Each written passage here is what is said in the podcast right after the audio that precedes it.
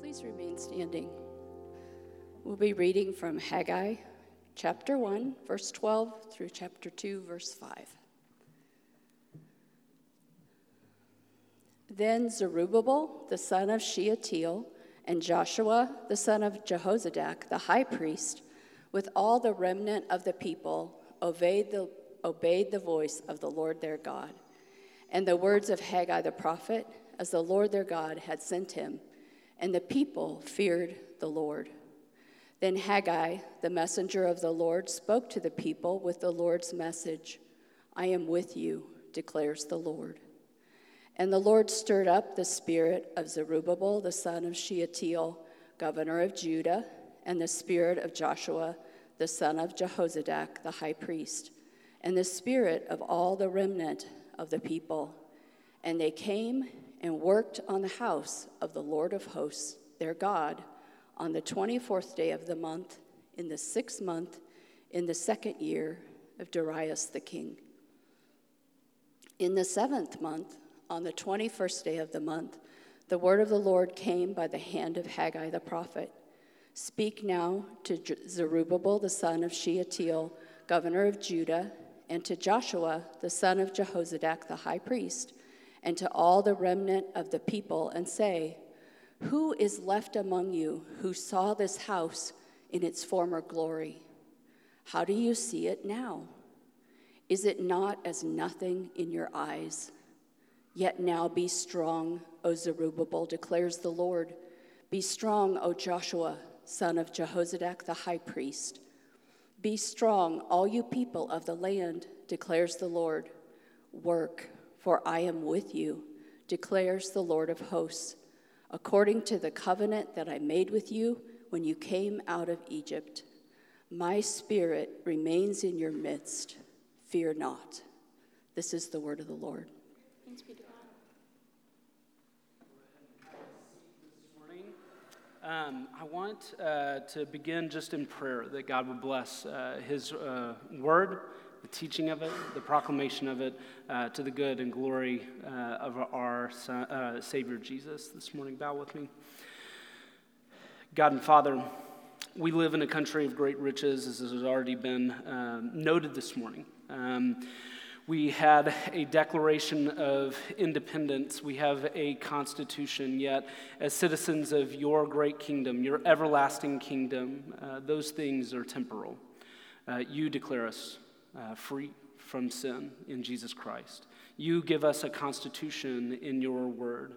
And so, Lord, we ask this morning that you would, of course, bless uh, the nation that we live in, the peoples of our nation, the rulers over it.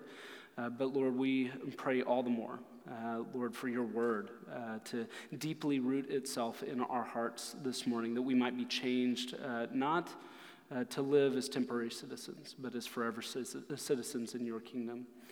Lord God, you are mighty and gracious to us to be able to attend uh, your word this morning, to hear from you. And Lord, we ask you that it would be tender and sweet words as we need to hear this morning, that they would be uh, loving and firm words where we need to hear this morning. But in all of it, we ask you that you would um, give glory to your Son, Jesus Christ, in the midst of all of it. Lord, we love you, and it is in your Son's name that we pray your blessing over the word. Amen. Well, July 4th is a day uh, that is ripe for sentimentality, ripe for patriotism. It's uh, ripe for embellishment on uh, words. We use uh, words like independence, we use uh, all sorts of things to kind of describe uh, the things that we feel. And oftentimes, those things are really heartfelt and deep, but at times, we can overemphasize things. It, it can be actually a, a distraction to uh, the real freedom that we've got to talk about things in like a syrupy, sweet, chicken soupy, you know, kind of way. We, we are guilty of this as Americans. We can uh, make much of very little. We can overemphasize certain things. There are some biblical concepts that make me feel uncomfortable when they are overemphasized, when they are used wrongly, when they are talked about in uh, ways that just don't totally sit right in your heart. Uh, or that's at least the way that it is for me. While in the garden, Jesus uh, cries out, and we're going to talk a little bit about this this morning, uh, cries out, Abba, Father, uh, which is uh, the word Abba was actually uh, a word of great affection. and would really loosely actually translate into our English language as daddy. Uh, and, and, because of this, uh, we actually have, and I've heard quite a few Christians pray to daddy. And there's something about it, just the overemphasis on that. Not, not, not wrong, not sinful, but it just doesn't sit totally right with me in the way that I understand my Heavenly Father. Um, you know, I hear the word daddy and it translates into uh, our culture as like, I just hear a high school or middle school girl talking to their daddy when they want uh, the latest cell phone or want a new car. And, and there's just something that is a departure from the relationship that I have with my Abba Father. And, and so just uh, kind of recognize that. Another one of those words that I think uh, often gets kind of mingled into our vernacular that I don't always feel comfortable with is the word friend. Is calling God the Father a friend. It just seems out of place to me. Is it wrong? Is it sinful? No, of course not. Uh, but is God the Father a friend? And, and, I'm not talking about like the old hymn that what a friend we have in Jesus. I, I, that's a different, different person of the Trinity. I'm talking about God the Father.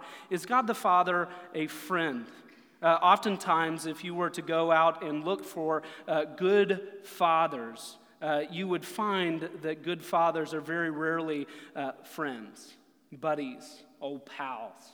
Good fathers aren't often like that, and so there's just a certain amount of discomfort that I have in, uh, in talking about uh, the father as a friend. We, are not absent, by the way, of biblical kind of uh, parameters for that. Uh, uh, uh, Abraham, Father Abraham, is described in Scripture as God's friend. Uh, so we're not without, you know, any kind of biblical understanding of God as a friend. In fact, uh, in uh, Psalm 25, it says, "Friendship of the Lord is for those who fear Him." So there can be a friendship with the Lord, but it's for those who fear Him, and then He makes known to them His covenants. But when we use words like "daddy," when we use words like uh, "friend," there's just some of that like same sentimentality that I was talking about earlier, that syrupy sweetness, that cheapness that, that I feel like doesn't capture the full depth of truth. But I do want to understand God as a friend. I do want to understand how there can be this Psalm 26 uh, friendship and fear partnered together. And what I find here in Haggai in the verses that were just read is a way to understand the fear of the Lord and the friendship of the Lord. And here's where they come together, at least one of the ways that they come together. And this is really what we're going to discover in this text this morning is that fearful worshipers make fearless workers.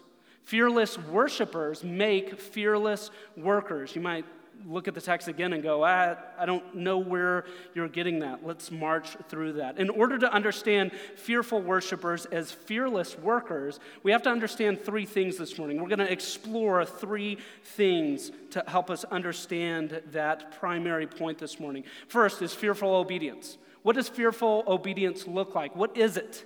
Why are we commanded to obey? Why, how are we to be fearful? Why are we to be fearful? Isn't that a strange concept? Fearful obedience. We've got to understand it. The second is we have to understand the things that flow out of fearful obedience. We have to understand God's blessed presence, the Lord's blessed presence, which we're going to spend a lot of time on this morning. And finally, we need to understand fearless strength so, in order to understand our lives as fearful worshipers and being made into fearless workers, we got to understand fearful obedience, blessed presence, and fearless strength. I repeat these things in the morning, not just to kind of cement them in our minds, but so that the note takers can kind of get, uh, get the points, get where we are going this morning.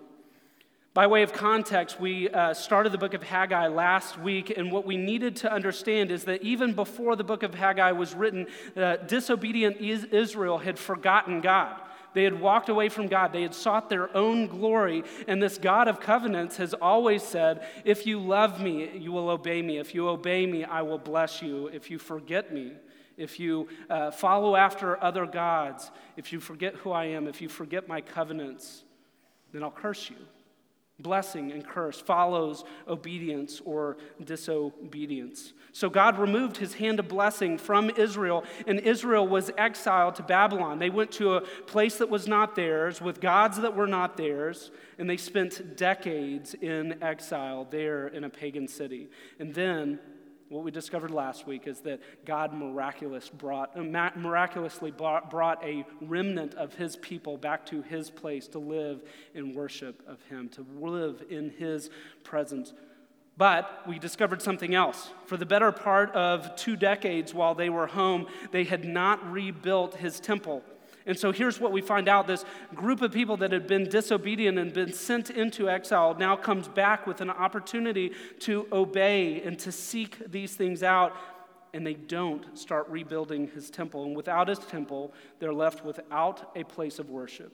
They're left without a place for sacrifice. They're left without his presence. They're left without his blessing. That's what we discovered last week. And so, what God does is He, he speaks up, He says something to them. He, he loves His people so much that He's willing to speak to them and tell them, hey, listen, I brought you back into this place for a purpose. And your priority needs to be worship. Consider your ways, He says. Your priorities are wrong. Build the temple, prioritize worship. That, that brings us to our text this morning. So we're going to unpack this idea of fearful obedience. Now, this prideful, self centered, idolatrous, disobedient uh, people ended up in exile. But now, in verse 12, look at it with me, we see that God speaks to Zerubbabel, and then he speaks to Joshua, and he speaks to the remnant of God's people through a prophet named Haggai. And he says, Consider your ways, rebuild the temple. What does verse 12 say? Zerubbabel, Joshua, and all the remnant of the God's people, what? Look at it with me. They obeyed. They could have chosen to continue to disobey, but they obey the voice of the Lord. They obey the voice of the Lord. Maybe you have been stuck in a season where you feel like you have been in exile. You've been without God's presence. You've been without God's blessing. And here we have a picture for what this needs to look like, what your response needs to look like. You hear the voice of the Lord and you obey it. That's what God's people are doing. And, and notice this Zerubbabel, Joshua, all the remnant of God's people obeyed the voice of the Lord their God. They stopped focusing on their jobs, on their homes, their paneled houses. They stopped focusing on their economy. And what did they do? They obeyed the Lord and began to rebuild the temple. They began to put stone on top of stone. They began to gather the wood from the hills we saw last week, and they start to rebuild the place of worship. Obedience to God is a trusting and faith in God. What, what we need to know and understand here is that for the previous 11 verses, uh, the person that was talking to God's people was the Lord of hosts. You can go back and scan the, the first 11 verses, and the person that's talking there is the Lord of hosts. But who is it this time? What does it say? They obeyed the voice of the Lord of hosts? The Lord their God. It's gone from being this Lord of hosts to being our Lord. It's our Lord. They're claiming, they are obeying their Lord. So, what they're doing essentially is turning away from that self, turning away from their selfish actions and turning towards God's commandment. This, what this is called, there's a, there's a, a super uh, spiritual word for it, and it's repentance. They're turning away from their past actions to obedience. That is called repentance. Why repent? Verse 12 tells us. Why did they repent? Was it just out of the goodness of their heart? Was it uh, just simply because they thought that it was a good idea? Verse 12 tells us. Look down at it. The people feared the Lord. The people feared the Lord. Uh, so when we're talking about a fearful obedience, it's not something, some of us just go, that's not the God that I know. I, I don't want to be afraid of God. I might suggest to you that you might be building an idol.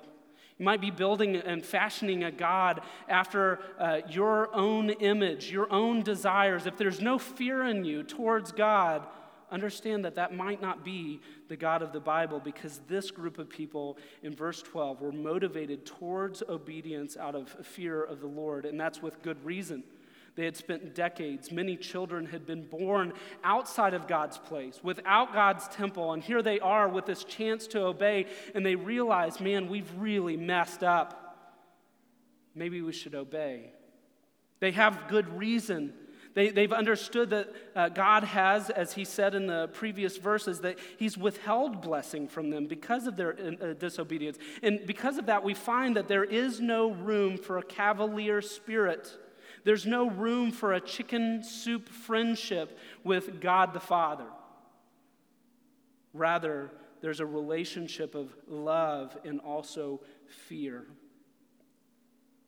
In Psalm 28, when it says, Blessed is the one who fears the Lord always, whoever hardens their heart actually will result in calamity. That's the Old Testament talking. So maybe you might be uh, tempted to think, well, maybe that's an Old Testament thing. Maybe fear of the Lord is an Old Testament thing. No one understands that the New Testament in Philippians says this work out your salvation with what? With fear. With fear and trembling. Why? For it is God who works in you. So it's not just, hey, be afraid.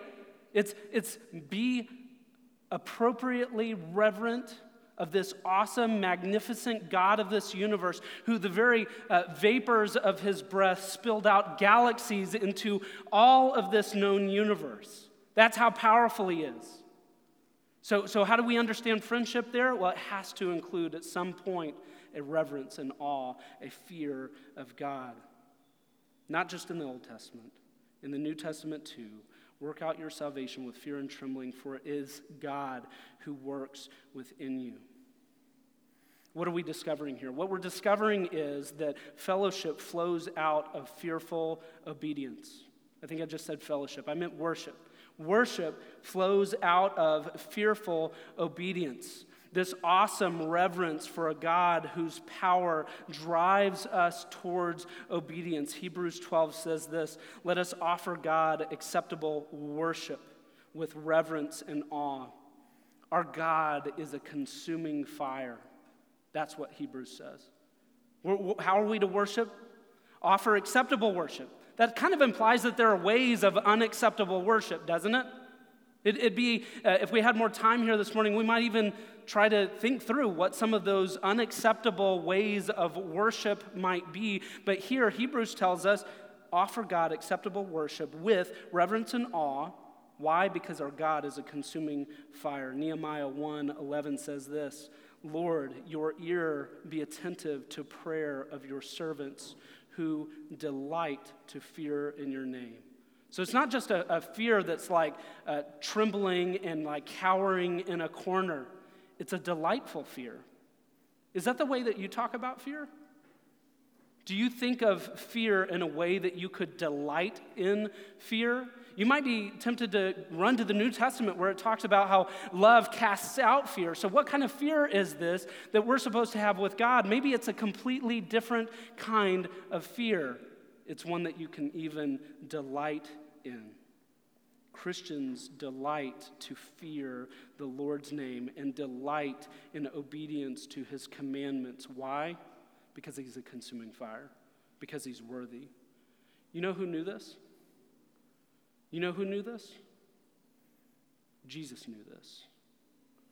Isaiah proclaims something about this uh, one day prophet, priest, and king it says this of Jesus that his delight shall be in the fear of the Lord. His delight shall be in the fear of the Lord. We are to be fearfully obedient. Why? Because Jesus was fearfully obedient.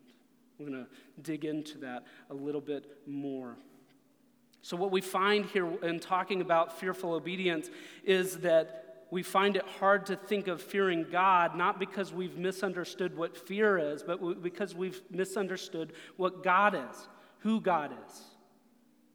We're not misunderstanding fear in as much as we are misunderstanding how awesome and magnificent and amazing God is, so much so that we might even be able to take delight in our fear. But that doesn't help us really understand how we become friends with God, how we experience God in a familial, fatherly, friendly kind of way. And that brings us to our next point this morning. We're not just to be fearfully obedient we're to expect something to flow out of that fearful obedience. What is it? His blessed presence. All these years, the Israelites have lacked the presence of God. Why? Because they did not fear him and they did not obey him. Now, I would think that it would be easy to think that God's presence would not come to his people until they had fully, completely obeyed in building the temple. But if you pay attention to this passage, what we're going to discover is that they have not completed the temple and that it stands as nothing in front of them, doesn't it? So maybe God is going to like withhold his presence, withhold his blessing, withhold his nearness, withhold his friendship from this people until they're done obeying him. Well, just a few weeks after they started, God asked them this Who is left among you who saw the temple? Who, who among you, after many decades, remembers the glory of Solomon's temple? Here's what you need to know the only people that had remembered the glory of Solomon's temple were people that were very, very young. Likely, probably didn't even remember it. All that they had heard was about the glory of Solomon's temple. They had heard stories of it.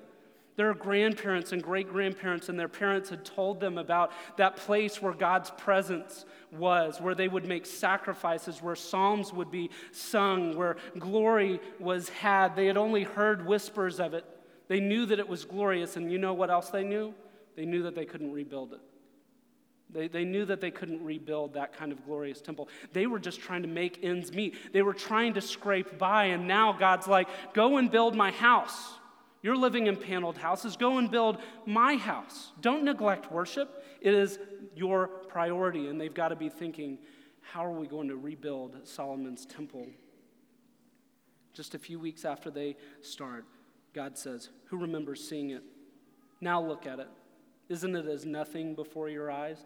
And they've got to be thinking, yeah, we've only been at it a few weeks here. We, we haven't even gotten into a good, steady pace of work. Furthermore, if you really pay attention to the dates, there was very little that was done to this temple. Why? Because they had this festival of booths where, in order to remember God's kindness, they moved out of their houses. This was not insignificant, by the way, for a group of people that had just been accused by God of trying to build their own paneled houses. And they're having to move out of those houses, put themselves underneath little booths made of branches so that they could, be, uh, uh, so that they could remember their times of poverty. They would have been living in these like tiny like shanties, temporary shanties for a few weeks over the course of time where they should have been rebuilding God's house, his temple. They hadn't gotten anything done. If you're like, hey, button it up for me, they had not gotten anything done. But pay attention to this.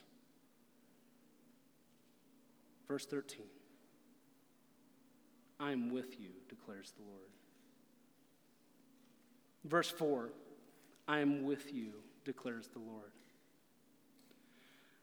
I wonder how many of us think that we've got to build something big and great in order to deserve God's presence. I wonder how many of us go, This has been a season of disobedience for me. I wonder how many years of obedience I would have to have in order to win God's favor back, to bring His presence back into my life.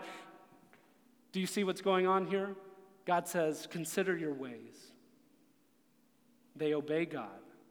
They have a fearful obedience, and immediately God says, I'm with you. I'm with you. You don't have to earn my presence. You don't have to work real hard for my presence. I'm with you. Maybe someone is here this morning, that's all they needed this morning. Just to hear God say, I'm with you. I love you. I'm here I'm going to bless you with my presence twice. He declares it. He's with them according to the covenant that I made with you when you came up out of Egypt. He had not forgotten his promises. God has promised to be with his promised people, and that promise is enhanced by their obedience to this Mosaic covenant that had been made. You, you understand that when he's talking about, I, am with you in this covenant, when they were coming out of Egypt, what had happened was God's people comes out of Egypt. Remember, they walked through on dry land. They came through this massive sea on dry land. And then what happens? They wander around the wilderness for a while, and God lovingly says, Moses, come up here. Come up here to the top of Mount Sinai. I'm going to give you my rules. I'm going to give you my love, my direction for your life. Uh, Moses is going to say, I, I want to see you, Lord. And he's going to put him between this cleft in the rock and say, uh, You can see, but only, only my back for now. My, my glory is too immense for you, it would kill you. Take these tablets, take them down to my people. Let them know that obedient living is going to bring about my blessed presence in your life. He's saying, I'm still that God. That's what he's telling them through the prophet Haggai. That's what he's saying to his people is I'm still your God and I am with you.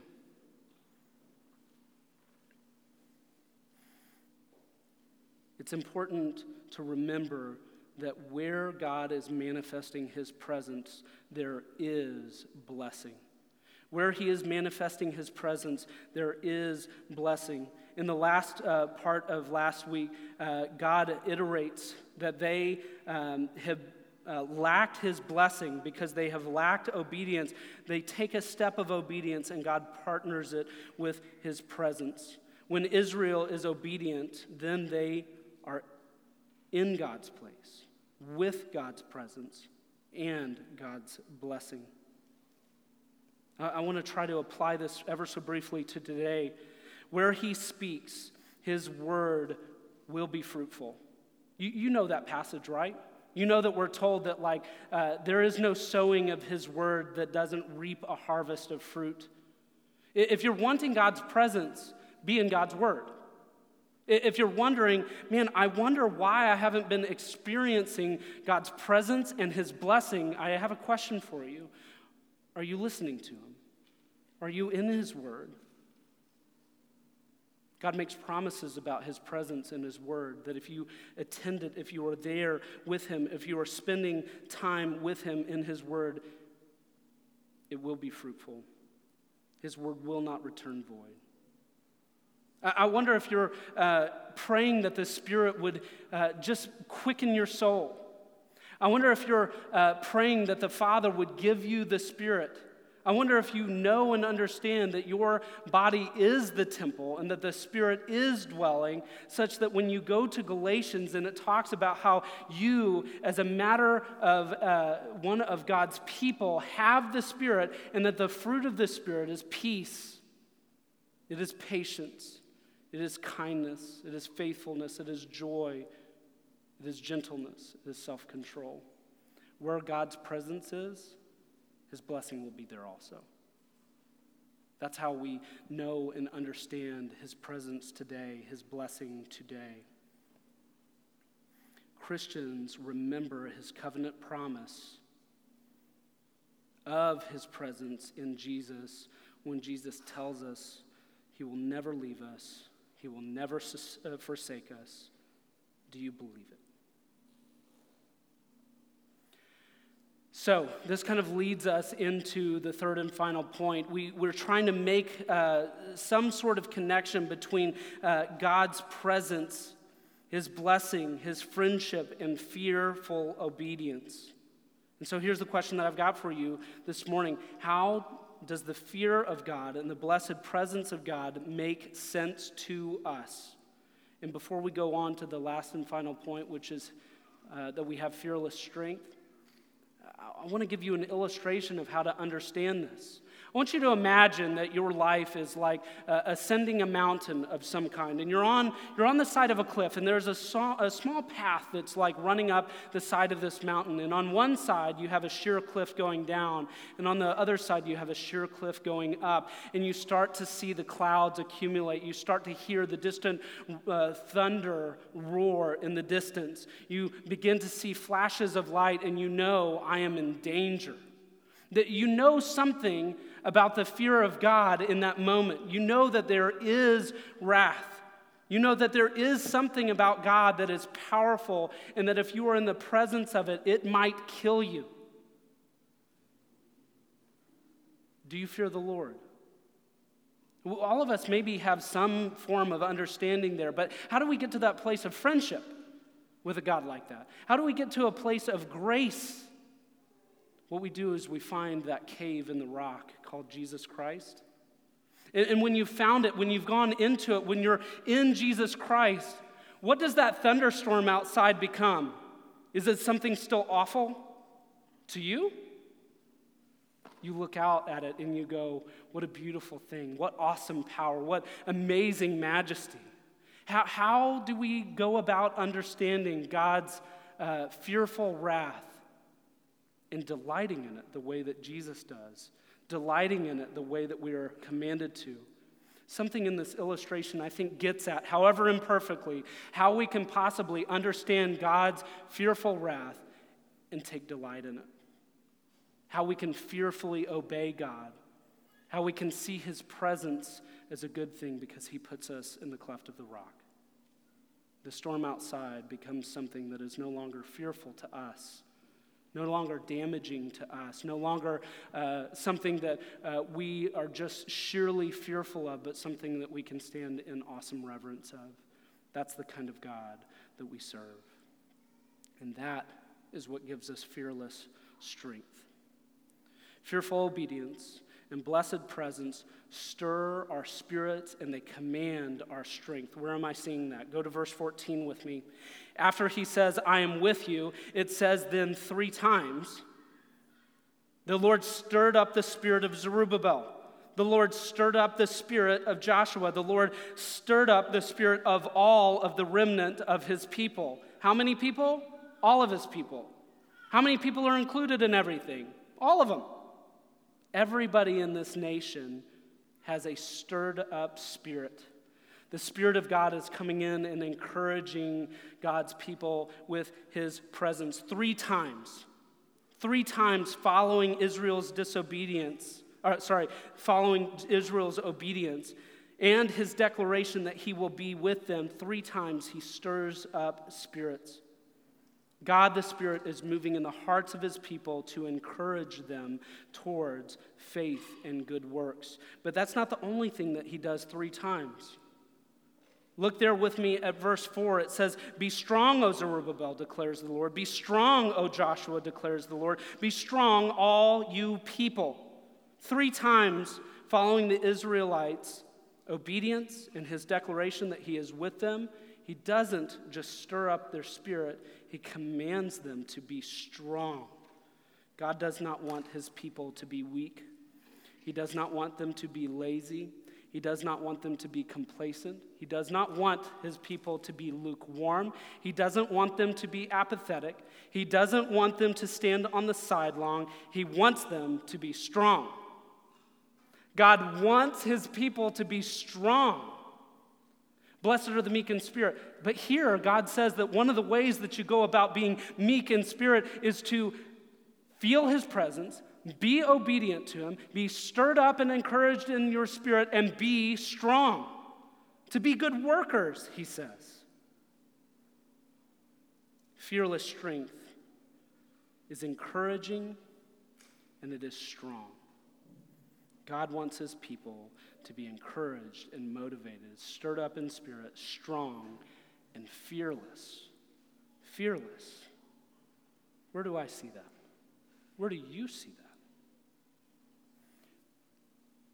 Remember the first bookend that we talked about was fearful obedience. What motivated that obedience? The people were afraid of God, they were fearful of God. Now, God says something at the other bookend in verse 5, at the very end, what does he say?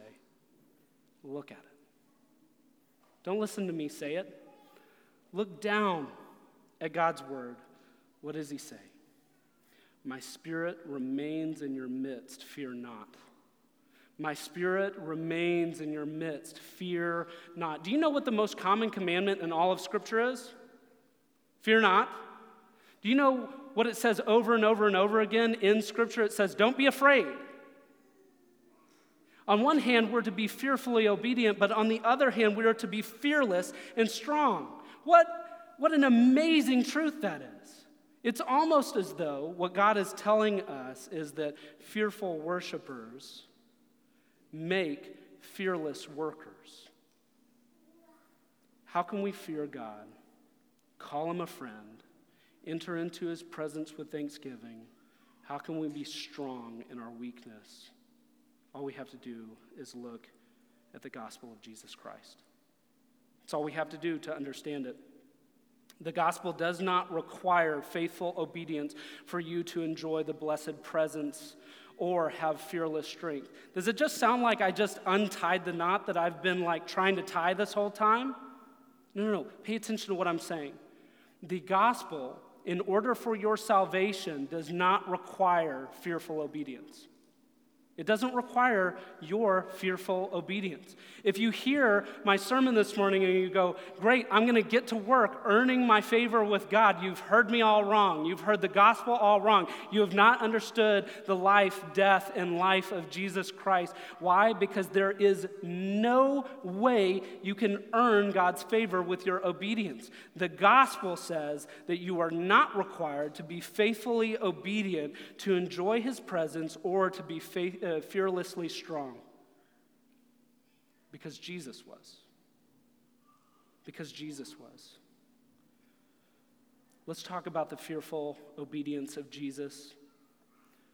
After a life of obedience, Jesus finds himself in this garden and right before, like immediately before his ill fated trial and his death on the cross, what does he say? We talked about it earlier. We said that Jesus cries out to his Father and he says, Abba, Father, all things are possible for you. Remove this cup from me.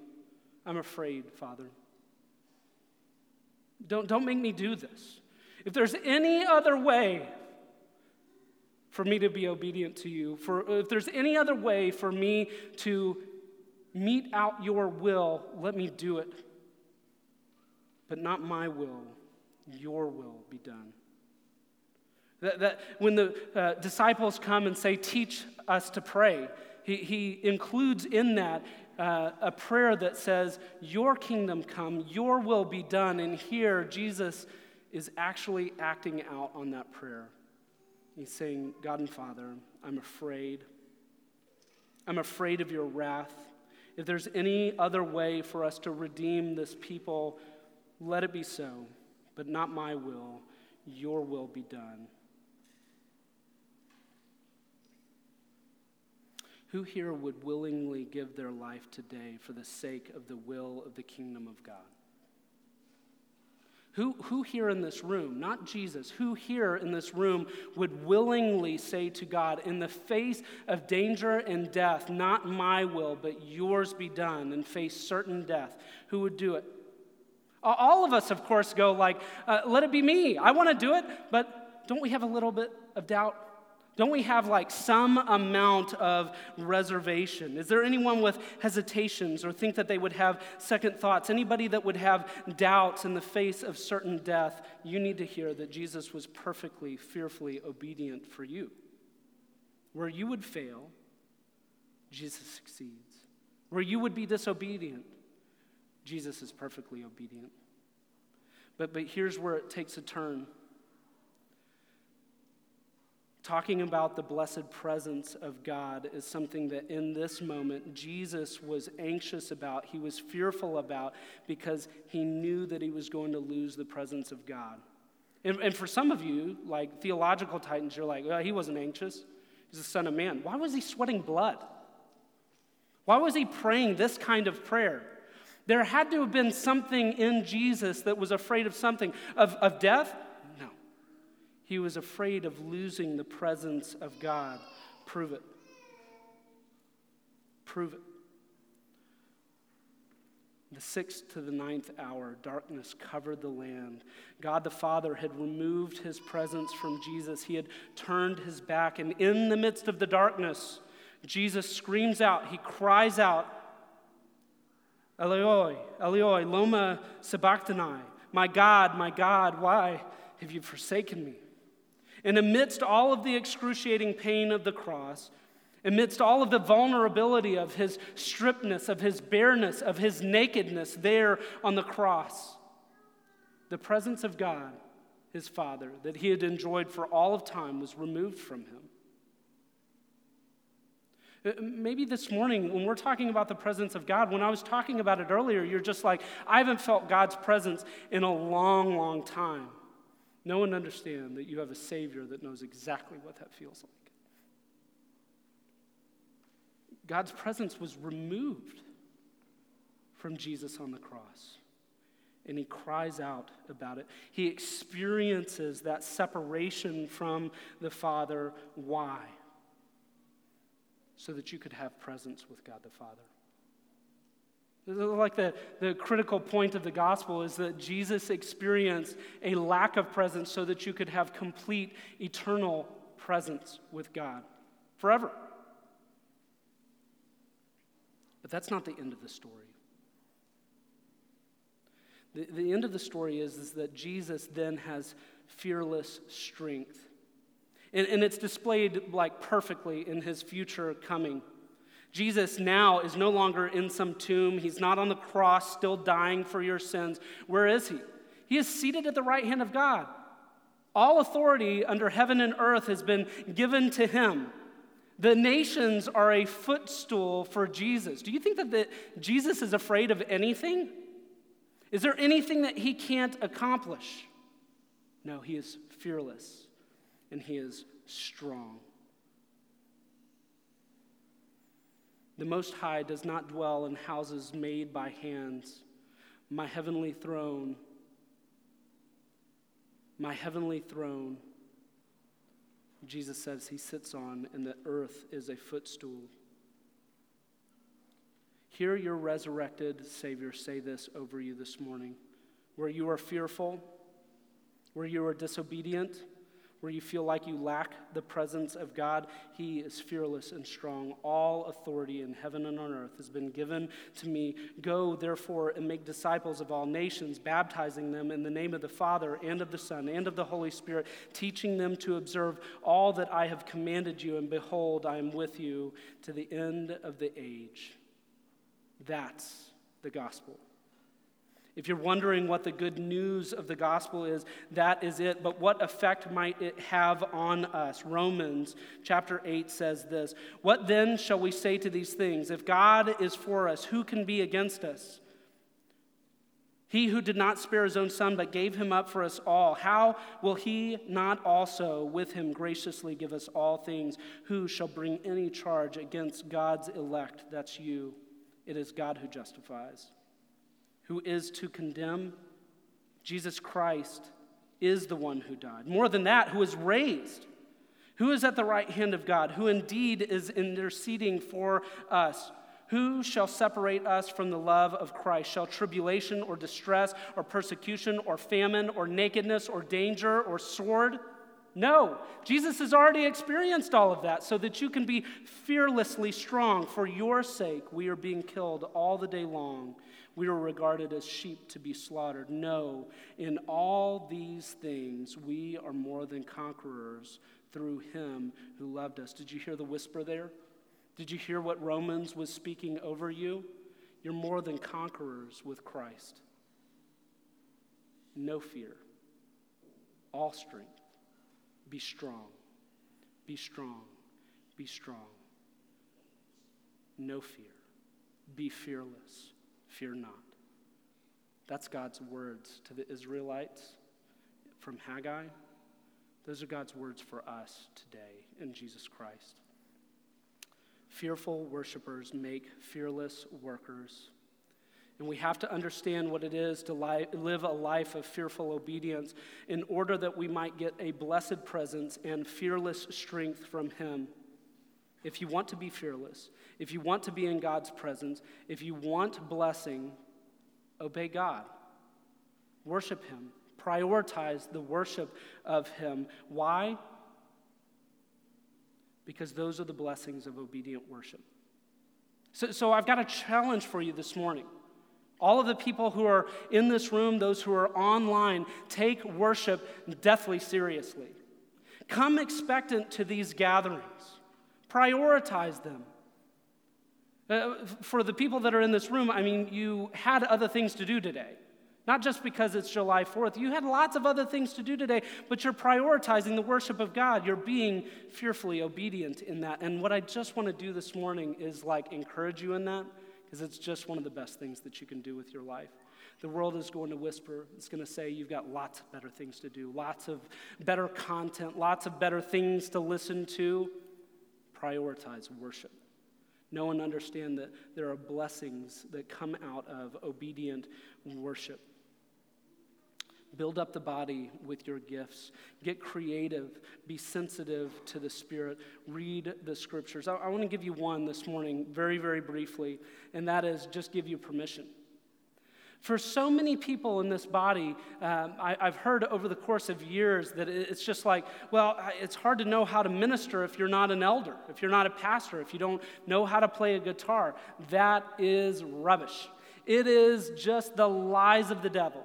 Do you know how many people are in this room that like need, desperately need the gifts that God has given you to build up the body? Be creative. If you're an evangelist, evangelize. Encourage the people around you to evangelize. Teach them, model for them evangelism. If it's humility, man, put that humility on. Be just a model of humility. Go and serve the needs of other people in this body. If you have the gift of encouragement, encourage. If you have the gift of music, talk to Andrew. Like, I mean, whatever you need to do, just know that those roadblocks are way up. You want to preach? We'll put you through an elder process. I need the help. I need a lot of help.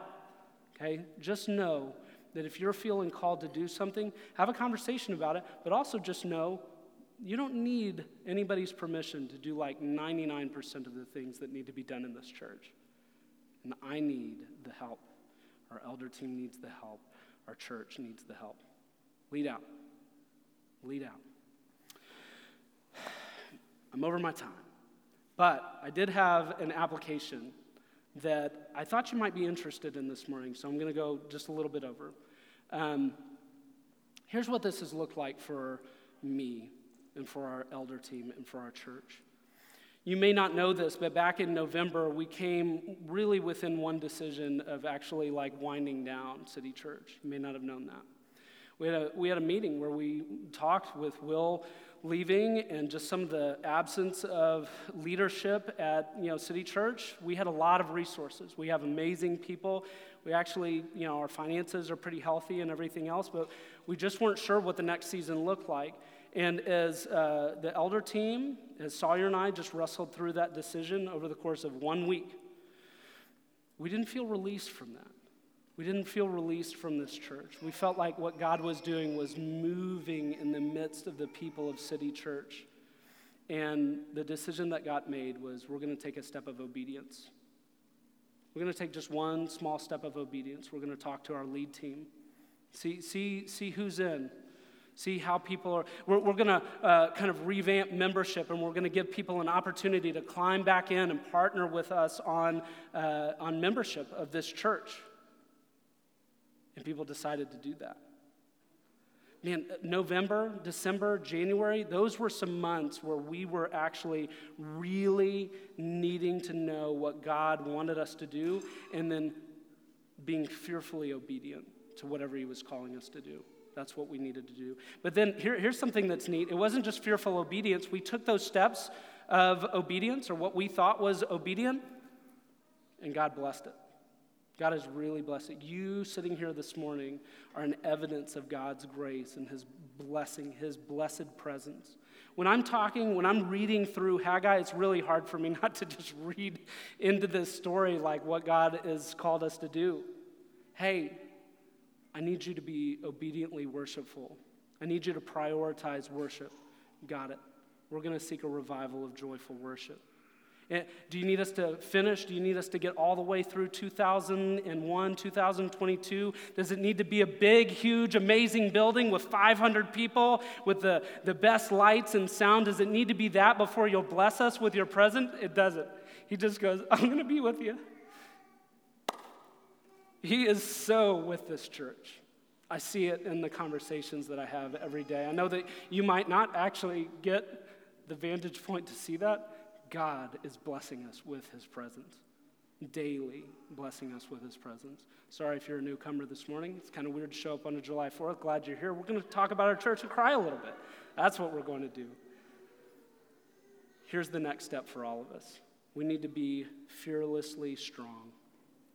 We're going to face over the course of the next several years some decisions whether or not we just need to go for it, whether we need to press forward, whether we need to uh, seek the greatest amount of spiritual good for the greatest number of people. We're going to have slings and arrows and fiery trials. We're going to have all of that. And what we need to do is listen to God's voice with Him saying, Fear not, be strong. And that's what we're aiming to do. Here at City Church, we're aiming for a revival of joyful worship. We're seeking the same thing that Israel has been commanded to do. Pay attention to this story. Pay attention to Haggai. When we see God bless obedient worship, I want you to see his presence being just lavished on City Church. I want you to hear his words to be strong and for you to be fearless. Let's pray that He would do that. God and Father, you are great and glorious. You have called this church to something. You're going to do and accomplish amazing things through it, but that's not really the point. You just want simple, fearful obedience. You promise us your presence. Lord, as we are obediently worshipful, we do believe, we just know that you will continue not only to manifest your presence, but to bless us, that you will bless us with uh, fearlessness and with strength. Father, would you make it so? We can't conjure these things up. Nobody in this room is a motivational enough speaker to accomplish your purposes. Nobody in this room has power of will to take us to the next season of thriving that you have planned for us. Only you, your word, your son, your spirit, your people can accomplish that. And so we pray that you would do it. Father, we thank you for your word this morning. Pray that you would bless it. And as we take communion, as we sing songs of praise to you, Lord, would you strengthen us? Would you allow for our fears to melt away? We pray all of these things in the mighty name of Jesus. Amen.